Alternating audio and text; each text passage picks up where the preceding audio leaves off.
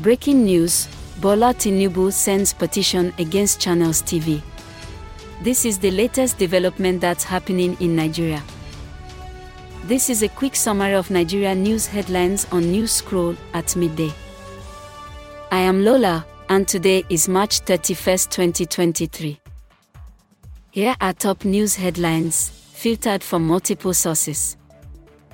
Bola Tinubu has petitioned NBC to sanction Channels TV for breaching code with Labour Party's vice president.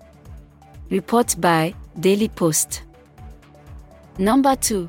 The APC party branch in the USA has said Nigerians willingly gave Tinubu the mandate to be their leader, and those claiming the election was rigged should have a rethink. Report by Naija News. Our final three headlines are as reported by Daily Post, The Cable NG, and Punch newspaper. Number 3. Trump becomes first ex US president to be indicted. 4. The vice president, Yemi Osinbajo, has said Chinese lending to Africa has reduced the dependencies on loans from Western institutions.